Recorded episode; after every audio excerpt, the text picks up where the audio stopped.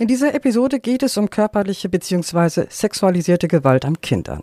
Die Episode beschreibt auch in Teilen die Taten. Bei manchen Menschen können diese Themen negative Reaktionen auslösen. Also bitte sei achtsam, wenn das bei dir der Fall ist und überlege dir, ob du die Folge nicht lieber überspringst.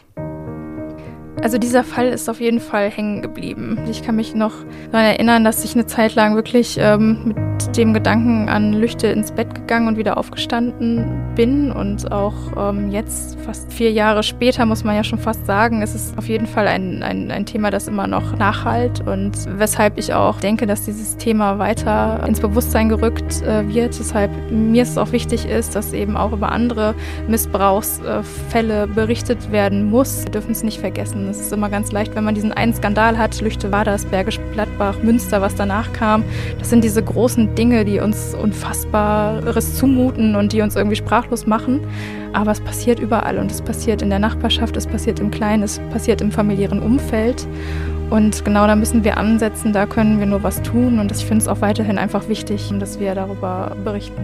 Ostwestfälle der True Crime Podcast der Neuen Westfälischen. Wir sprechen mit Opfern, Zeugen, Richterinnen und Richtern und mit den Berichterstatterinnen und Berichterstattern der NW. Spannend, nah und made in OWL. Hallo und willkommen zurück zum Ostwestfall Lüchte. Mein Name ist Birgit Gottwald.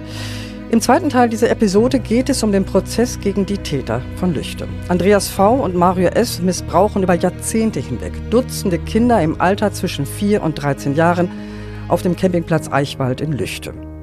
Ein dritter Mann, Heiko V., soll einige Male per Videochat zugesehen und Anweisungen gegeben haben. Erst Ende 2018 kommen die Grausamkeiten ans Licht, obwohl es schon Jahre vorher Hinweise gegeben hatte. Den beiden Angeklagten wird hundertfacher sexueller Missbrauch von Kindern sowie der Besitz von kinderpornografischen Inhalten vorgeworfen. Im Juni 2019 startet der Prozess. Wie im ersten Teil dieser Episode ist Janet König im Ostwestfälle-Studio. Hallo Janet. Hallo Birgit.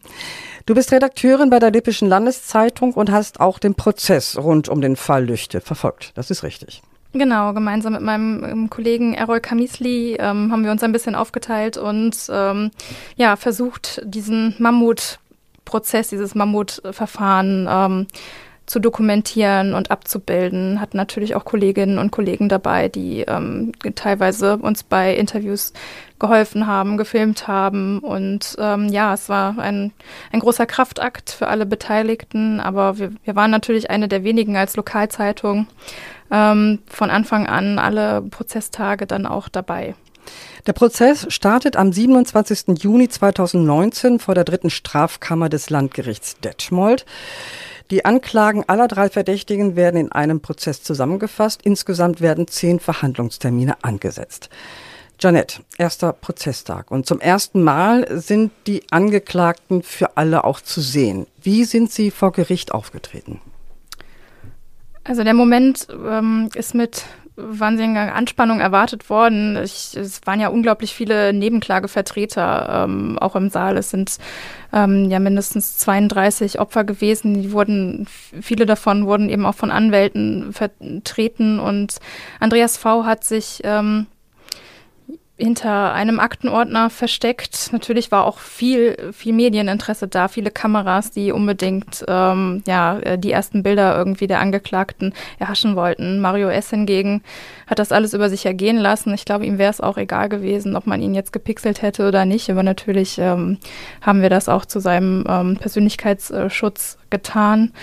Ähm, Interessant war, dass die beiden, die eigentlich ja auch ähm, ja für so viele Verbrechen teilweise eben auch an denselben Kindern dort auf der Anklagebank saßen, sich eigentlich wirklich das gesamte Verfahren auch an diesem ersten Tag keines Blickes gewürdigt haben.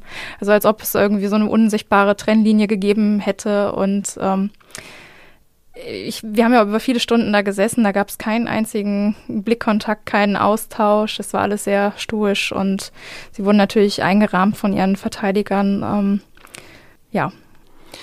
Mehr als eine Stunde lang trägt die Staatsanwaltschaft die Vorwürfe vor. Was hat sich währenddessen im Gerichtssaal abgespielt? Wie war die Stimmung unter den Zuschauern?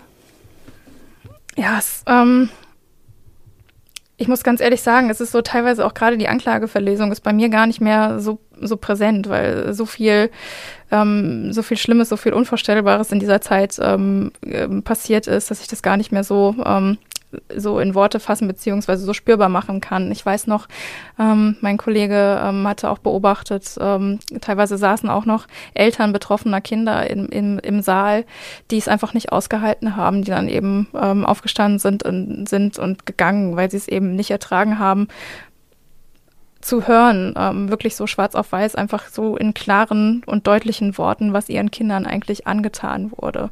Das war wahnsinnig beklemmend und einfach nach wie vor unfassbar. Die Staatsanwaltschaft hat also die Anklage verlesen. Was folgte dann? Ja, letztendlich folgte der Moment, auf den wirklich alle mit, mit Spannung, mit, mit Sorge, mit Angst gewartet haben, weil letztendlich ähm, fiel natürlich alles mit dem Geständnis der Angeklagten. Es war so gesehen angekündigt oder zumindest ähm, die Verteidiger ähm, Johannes Salm und Jürgen Bogner, die wollten beide darauf hinarbeiten, ähm, dass ihre äh, Mandanten auch gestehen. Zum einen gab es objektive Beweismittel, teilweise haben sie Fotos und Videos von ihren Taten gemacht und natürlich unfassbar viele Zeugenaussagen. Nur wollte man natürlich unbedingt vermeiden, dass alle Kinder, alle mindestens 32 ähm, Opfer dort vor Gericht noch einmal detailliert aussagen müssen. Das wäre eine Tortur gewesen. Ähm, das wäre so gewesen, als hätten sie den Missbrauch noch mal ein weiteres mhm. Mal irgendwie durchleben müssen. müssen. Und ähm, ja, von daher war es einfach eine eine Erleichterung ähm, sondergleichen. So, ähm, da ist ganz viel Last von den Schultern gefallen, als es dann wirklich diese Verteidigererklärung mit dem Geständnis gab und letztendlich wirklich alles, was in der Anklage stand, auch eingeräumt worden mhm. ist. Also die Kinder mussten nicht vor Gericht aussagen, es wurden aber eine ganze Reihe Zeugen gehört. Welche waren das zum Beispiel? Also die Kinder mussten nicht aussagen, aber dennoch ähm, war es der Kammer, ähm, der Jugendschutzkammer unter dem Vorsitz ähm, der Richterin Anke Groder ziemlich wichtig, ähm, einige Kinder zu hören die, die es wollten. Also mhm. die einfach, um auch vielleicht einen Abschluss zu finden, eben in diesem juristischen Verfahren, die mussten nicht mehr detailliert ähm, aussagen, was ihnen angetan worden ist, aber die sind unter Ausschluss der Öffentlichkeit einfach befragt worden, wie es ihnen geht, um sich einfach einen, einen Eindruck zu vermitteln, weil das ist ja auch wichtig. Ähm, vor Gericht geht es ja meistens dann immer um die Angeklagten, um die Täter, die Unfassbares getan haben, aber da sind eben auch die Opfer, die zurückbleiben, die irgendwie mhm. auch nach diesem Verfahren weiterleben müssen. Und ähm, demnach, genau, waren das natürlich auch die wichtigsten Zeugen einfach, ähm, ja, für die Kammer, um, um das Ganze zu, zu begreifen. Daneben sind natürlich auch ähm, teilweise schon Erwachsene ähm, Betroffene gehört worden. Mhm. Eine 19-Jährige ähm, mittlerweile, die auch ähm, schweren sexuellen Missbrauch erlebt hat, die auch unbedingt aussagen wollte vor den Angeklagten. Meistens sind äh, sie ja auch rausgeschickt worden. Und ähm, ja, Polizeibeamte, das übliche Beweisprogramm, was man natürlich in so einem Verfahren, auch wenn man Geständnisse hat, um ein rechtssicheres Urteil zu erwirken, auch ähm, durchziehen muss. Also die Öffentlichkeit wurde während der Befragung der Zeugen oft ausgeschlossen. Ihr von den Medien musstet auch rausgehen, das stimmt, ne? Ähm, genau, also ja. ich glaube, äh, wir Verlüchte, es war immer ein stetiges ähm, Rein und Raus mhm. und ähm, netterweise wurde uns ähm, die Bibliothek äh, zur Verfügung gestellt, ähm, wo man sich dann zwischendurch auch hinsetzen und ein bisschen arbeiten konnte, ähm, weil letztendlich, und das ist natürlich das äh, Wichtigste, der, ähm, der Opferschutz, der steht über allem und da hat auch das öffentliche Interesse nichts mehr zu melden. Ähm, ähm, wir müssen nicht da sein, wenn die Kinder irgendwie die intimsten Details mhm. ihres Lebens irgendwie preisgeben. Das ist ja verständlich. Also die Kinder wurden bestmöglich abgeschirmt. Wie lief das ab?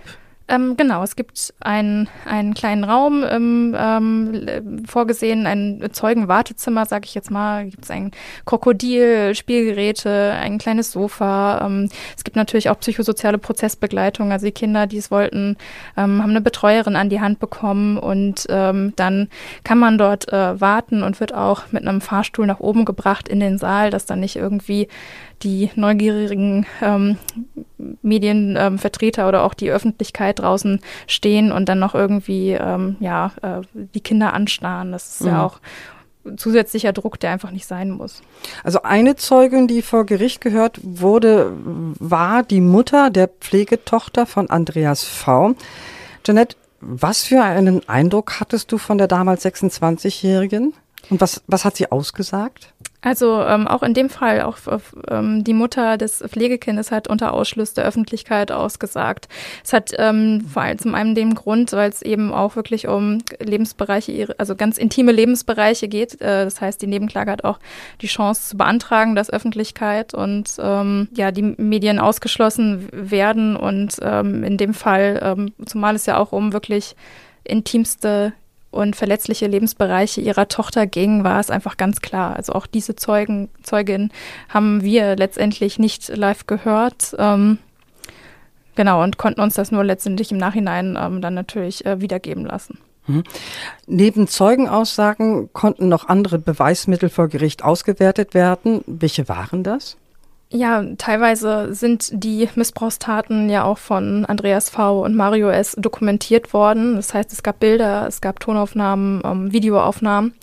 Die haben wir als Öffentlichkeit auch nicht gesehen, auch nicht sehen müssen, Gott sei Dank. Aber ich erinnere mich, dass ein Video abgespielt wurde, ähm, nur klein angezeigt auf dem Laptop der Vorsitzenden, auch ähm, wir als Öffentlichkeit konnten nicht drauf, äh, drauf sehen, wir konnten nur den Ton hören und das ist schon etwas, was so durch Mark und Bein geht, weil man einfach auch das Kind im Hintergrund hört, so undefinierbare Geräusche und dann aber auch, ähm, ja, Schmerzensschreie dabei und ähm, allein die Gesichter auch der Schöffin und äh, beisitzenden Richterinnen, ähm, das sind auch so Dinge, die sich bei mir eingebrannt haben, weil ähm, ja, es schwer zu greifen ist, was, was sie da gesehen haben müssen.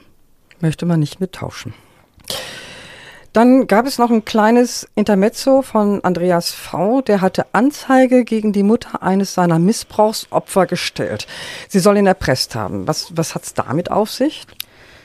Genau, letztendlich ähm, ging es gegen äh, die Mutter, die das Verfahren, den ganzen Fall ins Rollen gebracht äh, hat. Also ihre Tochter ist im Sommer 2018 ähm, als sie bei dem Pflegekind übernachten wollte, ähm, schwer sexuell missbraucht worden von Andreas V. Und unter Tränen hat sich das Mädchen der Mutter anvertraut damals. Ähm, sie soll ihn wohl auch zur Rede äh, gestellt haben. Ähm, er hat sie am Telefon, so, so sagt sie es, äh, bedroht und äh, ja auch irgendwie klargemacht, dass sie ja sie ja auch weiß, wo der Schulweg ihrer Tochter ist. Auf jeden Fall hat sie unglaublich Angst gehabt und ist dann erstmal zwei Monate ähm, nicht zur Polizei gegangen, ähm, sondern hat dann erst im Oktober ähm, Anzeige ähm, gestellt. Und sie war also quasi der Grund, weshalb wirklich nach diesen Jahrzehnten des Missbrauchs überhaupt dieser Verlüchte ins Rollen gekommen ist, sie und ihre Tochter.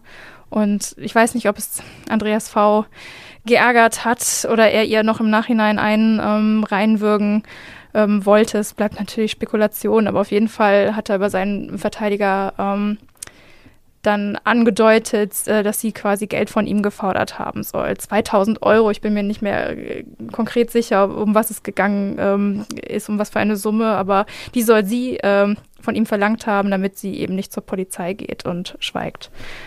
Und wie ist das Ganze ausgegangen? Ja, also das Verfahren ist eingestellt worden. Die Staatsanwaltschaft hat, glaube ich, sogar auch Zeugen vernommen und kurzzeitig ermittelt, aber letztendlich ähm, konnte man sowas nicht nachweisen und das war natürlich einfach nochmal ein zusätzlicher Schlag ins Gesicht ähm, der Betroffenen, dass, ähm, dass er ja, dass er sich äh, das in, in seiner Situation, obwohl er da sitzt und sich wirklich für unfassbare Verbrechen verantworten muss, dass er trotzdem noch irgendwie wen anders ähm, mitreißen wollte. Also es äh, ja, macht sprachlos. Ähm, Janette, zurück zum Prozess. Die Kammer trennt das Verfahren von Heiko V ab. Er wird am 17. Juli zu einer zweijährigen Bewährungsstrafe wegen Anstiftung Beihilfe zum schweren sexuellen Missbrauch von Kindern verurteilt. Er verlässt den Saal als freier Mann. Wie hat das Gericht das begründet?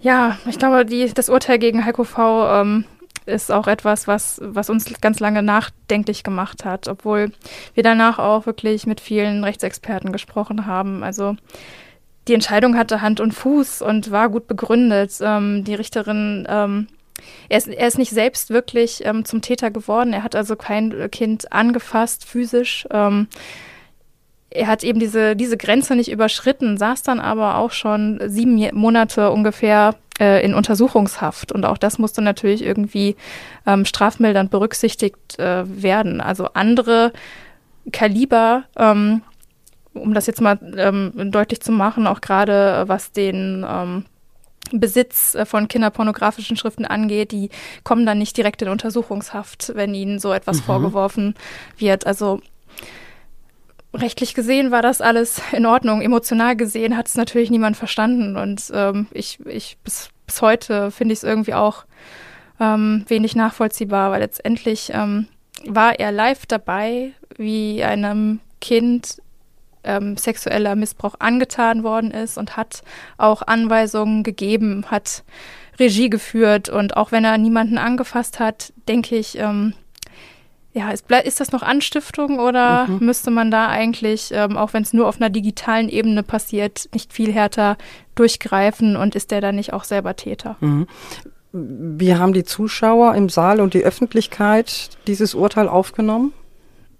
Ja, das war ähm, ein großes Raunen, ähm, Unverständnis. Es ist danach auch zu Demonstrationen teilweise vor dem Landgericht gekommen, weil ähm, ja, dass er da einfach als freier Mann ähm, hinausgehen konnte und ähm, sein Leben dann weiterleben ähm, konnte, das hat ähm, eigentlich keiner begriffen und war natürlich auch, so hat es uns die Nebenklagevertreterin ähm, erklärt, die die 19-Jährige vertreten hat, ähm, um die es da ging, äh, speziell in dem Fall. Mhm. Also man muss auch sagen, diese junge Frau, die hat sich über Jahre an den Namen, an den Vornamen erinnert und sie ist eigentlich der auch der Grund gewesen, warum man diesen einen, es gab ja noch mehrere, die wirklich zugeschaut haben beim Missbrauch, aber diesen einen hat man bekommen. Ach so, und die anderen hat man gar nicht, gar nicht ermitteln können. Nee, es, also es gibt auf jeden Fall ähm, auch weitere ähm, Männer, die wohl eben auch äh, im Austausch mit Andreas V gewesen sein sollen oder die eben auch diese Live-Chats mit angesehen haben.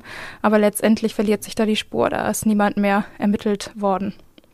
Und diese 19-Jährige hat nach all den Jahren sich noch an diesen Namen erinnert. Genau, also die hat bei der Aussage, ist auch von ähm, Andreas V., ähm, also sie zählt zu den, zu den Opfern von Andreas V. und hat sich aber dann eben auch an diese Live-Chats erinnert und den Namen und man konnte dann letztendlich auch die Chatverläufe nachvollziehen. Und das ist auch so einen, ein Moment oder ja, äh, ja, ein unfassbarer äh, Moment gewesen, einfach diese Chatverläufe zu hören zwischen Andreas V. und Heiko V. Ähm, wie unglaublich widerlich, bestialisch ähm, sie sich über Kinder ausgetauscht haben, ohne das jetzt im genauen Wortlaut wiederzugeben. Aber wie man Kinder dann in solchen Momenten zum Objekt macht hm. ähm, und ähm, auf abscheulichste Weise darüber kommuniziert, was man mit ihnen sich wünscht äh, zu tun oder was man ihnen anschauen, antun wollen würde, wie willig sie sind. Ähm, das ist, ähm, ja, das war auch, ähm, zählte auf jeden Fall zu den Momenten der Beweisaufnahme, die man so nicht, nicht vergisst. Hm. Soviel ich weiß, hat ein Gutachter, besagten Heiko V., bescheinigt, nicht pädophil zu sein. Wie kann das sein? Ja, das ist auch etwas, was ich klar bis dato noch nicht so richtig auf dem Schirm habe, was ich jetzt viel besser nach diesem Verfahren und auch einigen weiteren ähm, verstehe. Ähm, es sind nicht alle Männer oder Menschen, die Kindern sexuelle Gewalt antun, pädophil. Es muss nicht irgendwie so eine Sexualpräferenz sein, eine gestörte, sondern es geht eben ganz oft um Macht und Unterdrückung. Und wer ist natürlich ähm, oder Menschen, die vielleicht nicht mit erwachsenen Frauen eine gleichwertige Beziehung eingehen können. Bei Heiko V war das anders. Der war auch zu der Zeitpunkt in einer Partnerschaft. Ich äh, meine sogar ähm, über seine Hin Verhaftung hinaus, also über die Untersuchungshaft hinaus, hat die Bestand gehalten. Und ähm, ja, dann geht es eben auch ganz oft um Machtverhältnisse und äh, Dominanz und dann ist es dann in, dem Sinne keine Pädophilie, die vorliegt, sondern ähm, es geht um andere Dinge. Ach so, okay. Wie sieht das bei den anderen beiden Angeklagten aus?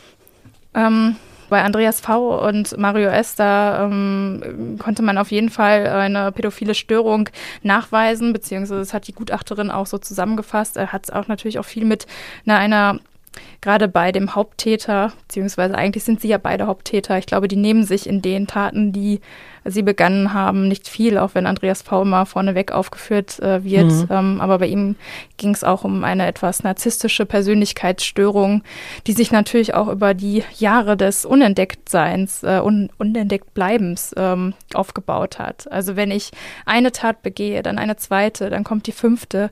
Irgendwann, also es erwischt mich niemand. Ähm, man wird ja, ähm, fühlt sich irgendwann unbesiegbar, so muss man es vielleicht ähm, ausdrücken und äh, kommt dann auch aus diesem Strudel gar nicht mehr raus. Also so wurde es damals zumindest ähm, beschrieben. Das Verfahren gegen die beiden Haupttäter geht also weiter, steht zwischenzeitlich aber auf der Kippe. Wieso? Ja, das ähm, hatte einfach die Gründe, ähm, dass Andreas V. zwischenzeitlich erkrankt ist ähm, an Gürtelrose. Er musste dann auch ins Justizkrankenhaus und in der ähm, Strafprozessordnung ist es natürlich so, dass äh, gerade in solchen Prozessen, wenn da also wenn einmal losverhandelt wurde, darf nur drei Wochen unterbrochen werden. Sonst müsste der komplette Prozess neu aufgerollt hm. werden. Dann hätten wieder alle ähm, Zeugen und Zeuginnen gehört werden müssen. Und es hätte natürlich auch bedeutet, wieder die ganzen Kinder zu laden. Also ähm, es hätte allen Beteiligten natürlich noch mehr Schmerz, ähm, ähm, noch mehr Schmerz irgendwie bereitet. Und darum war es wahrscheinlich auch dem Verteidiger zu verdanken, dass äh, Andreas V. sich äh, an diesem einen äh, Tag im Krankenwagen hat ähm, trotzdem nochmal ähm, in den Gerichtssaal fahren lassen, dass wenigstens so ein kleiner kurzer Schiebetermin verhandelt werden konnte. Einfach nur um zu verhandeln, dass dieser hm. Termin hm. stattgefunden hat. Da ist inhaltlich nicht viel passieren, aber so konnte das Verfahren dann fortgeführt werden. Am 5. September 2019 kommt der Prozess schließlich zum Ende. Andreas V. wird wegen 290 Missbrauchsfällen zu 13 Jahren Haft mit anschließender Sicherungsverwahrung verurteilt. Mario S. wird zu 12 Jahren Haft wegen 160 Missbrauchsfällen verurteilt. Ebenfalls mit anschließender Sicherungsverwahrung. Janet, wie haben Zuschauer und Prozessbeteiligte darauf reagiert? Ich glaube, alle waren froh, dass es endlich ähm, zu Ende war. Es ist eine ganz große Last äh, von den Schultern gefallen und ähm, die Strafen ähm, waren auch ähm, auf jeden Fall angemessen. So haben es jedenfalls die Nebenklagevertreter ähm, argumentiert. Ähm, das Allerwichtigste war natürlich, ähm, kommen die beiden in Sicherungsverwahrung. Das heißt, ähm, werden sie wirklich bestmöglich ähm, bis zum Lebensende ähm, in einer in einem sicheren Raum sein, wo sie keinem Kind mehr etwas zuleide tun äh, können. Das war natürlich das Allerwichtigste und von daher ja, war das schon ein großer Moment. Natürlich auch gerade für die, die Familien die, ähm, und Betroffene, die in einem separaten Saal sich das Ganze angucken konnten, auf einer Leinwand übertragen, damit sie eben nicht auch wieder, ist natürlich gerade zum Urteil kommt natürlich dann auch wieder großes äh, Medieninteresse mhm, auf. Ja. Das heißt, es sind ganz viele Kamerateams da und Fotografen und die konnten in einem geschützten Raum das Ganze eben sich anschauen und ähm, man hat auch einige wirklich einfach ähm, ja, vollkommen gelöst und erleichtert ähm, aus dem Saal gehen sehen. Janet, wir sollten noch mal ganz kurz auf einen anderen Prozess kommen, der im Zusammenhang mit dem Lüchtefall steht. Ein 16-Jähriger soll drei Kinder missbraucht haben. Er kommt vor Gericht, wird aber freigesprochen. Warum? Was ist ja. da gewesen? Mhm.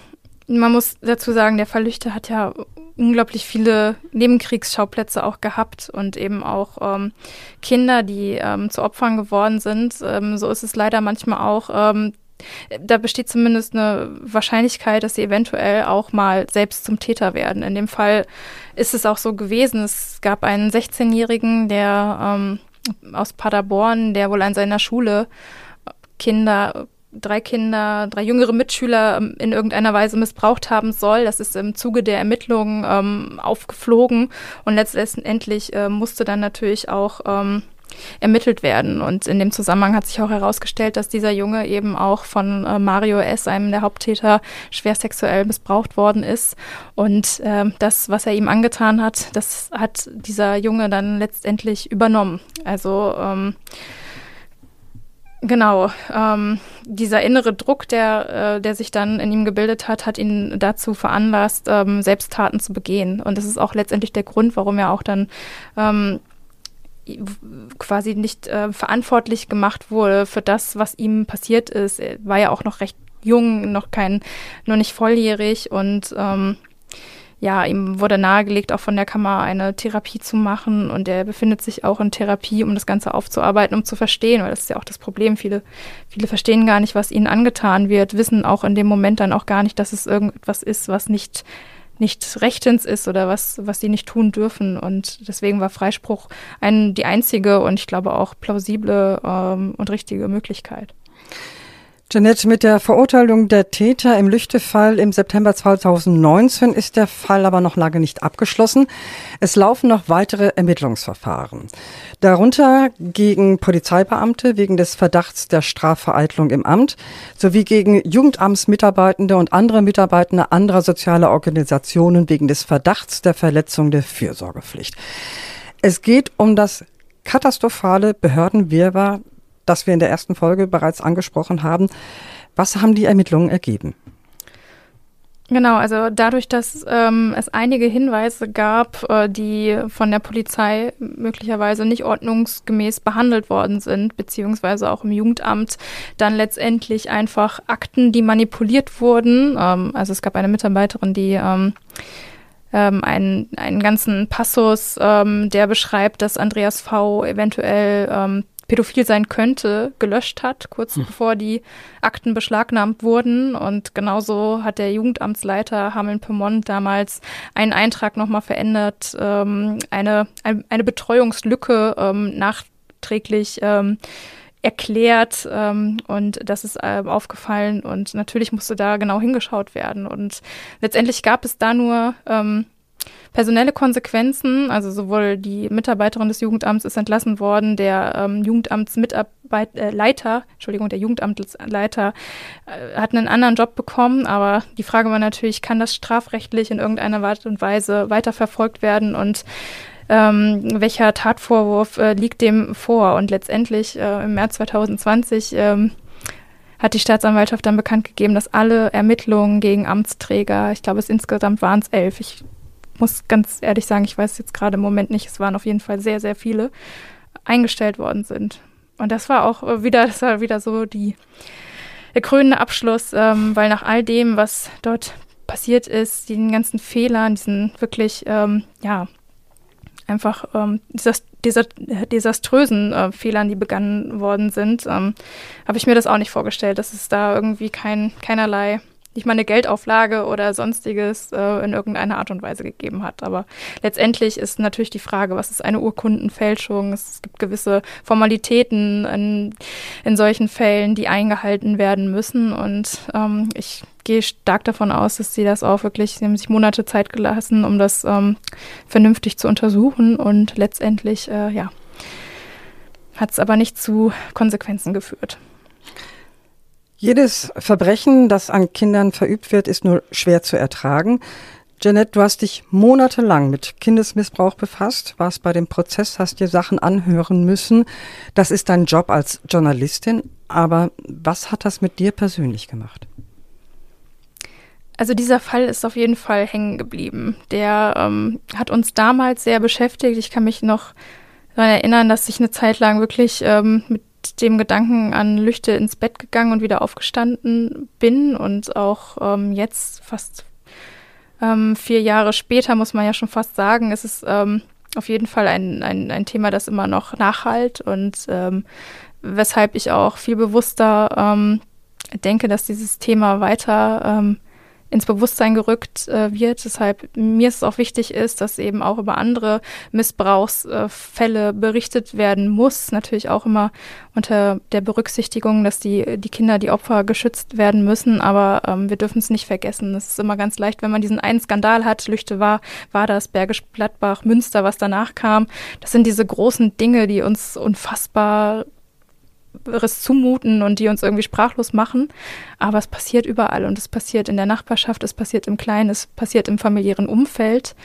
Und genau da müssen wir ansetzen, da können wir nur was tun. Und das ist mindestens, ähm, auch wenn die Größenordnung eine andere ist, ist es genauso dramatisch und unaussprechlich. Und äh, von daher, ähm, also das Thema ist so ein bisschen an mir haften geblieben und ich finde es auch weiterhin einfach wichtig, ähm, dass wir darüber berichten. Seit 2019 versucht ein parlamentarischer Untersuchungsausschuss, die Vorgänge in Lüchte lückenlos aufzuklären. Die Landesregierung hat bereits einige Veränderungen auf den Weg gebracht. Darunter sind zum Beispiel das Landeskinderschutzgesetz und Investitionen in die Auswertung von kinderpornografischem Material. Ein Zwischenfazit von Mai 2023 zeigt aber, dass es noch einiges zu tun gibt, damit sich so ein Fall wie in Lüchte nicht wiederholen kann. Das war's für heute mit dem True Crime Podcast der Neuen Westfälischen. Redaktion hatte Selina Allard. Zu Gast war Janet König. Janet, vielen Dank, dass du dir die Zeit genommen hast. Vielen Dank, Dankeschön. Weitere packende Kriminalfälle aus unserer Region auch jederzeit auf nw.de und in der NW Plus App in der Serie OWL Crime. Wir freuen uns über Fragen, Anregungen und Kritik zu diesem Podcast und natürlich über Wünsche, welche Ostwestfälle wir demnächst für euch besprechen sollen. Schreibt uns eine E-Mail an podcasts.nw.de. Mein Name ist Birgit Gottwald. Bis bald.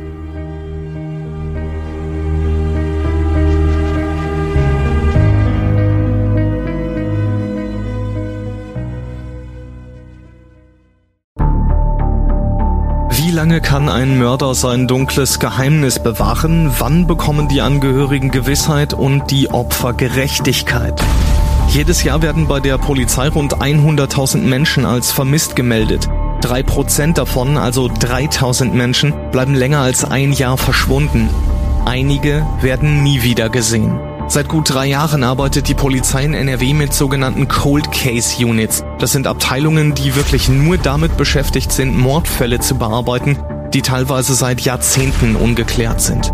Ich bin Mike Mattis, Radioredakteur und News Anchor und ich spreche mit Ermittlern über diese Fälle. In meinem Podcast Licht ins Dunkel, Cold Cases und ungeklärte Vermisstenfälle von hier beleuchten wir gemeinsam mit Profilern, Staatsanwälten und Mordermittlern Cold Cases und ungeklärte Vermisstenfälle aus ganz Deutschland. Immer in der Hoffnung, dass Angehörige endlich Gewissheit und die Opfer Gerechtigkeit bekommen. Licht ins Dunkel. Cold Cases und ungeklärte Vermisstenfälle von hier. Eine Produktion von Mike Mattis und der Podcastfabrik.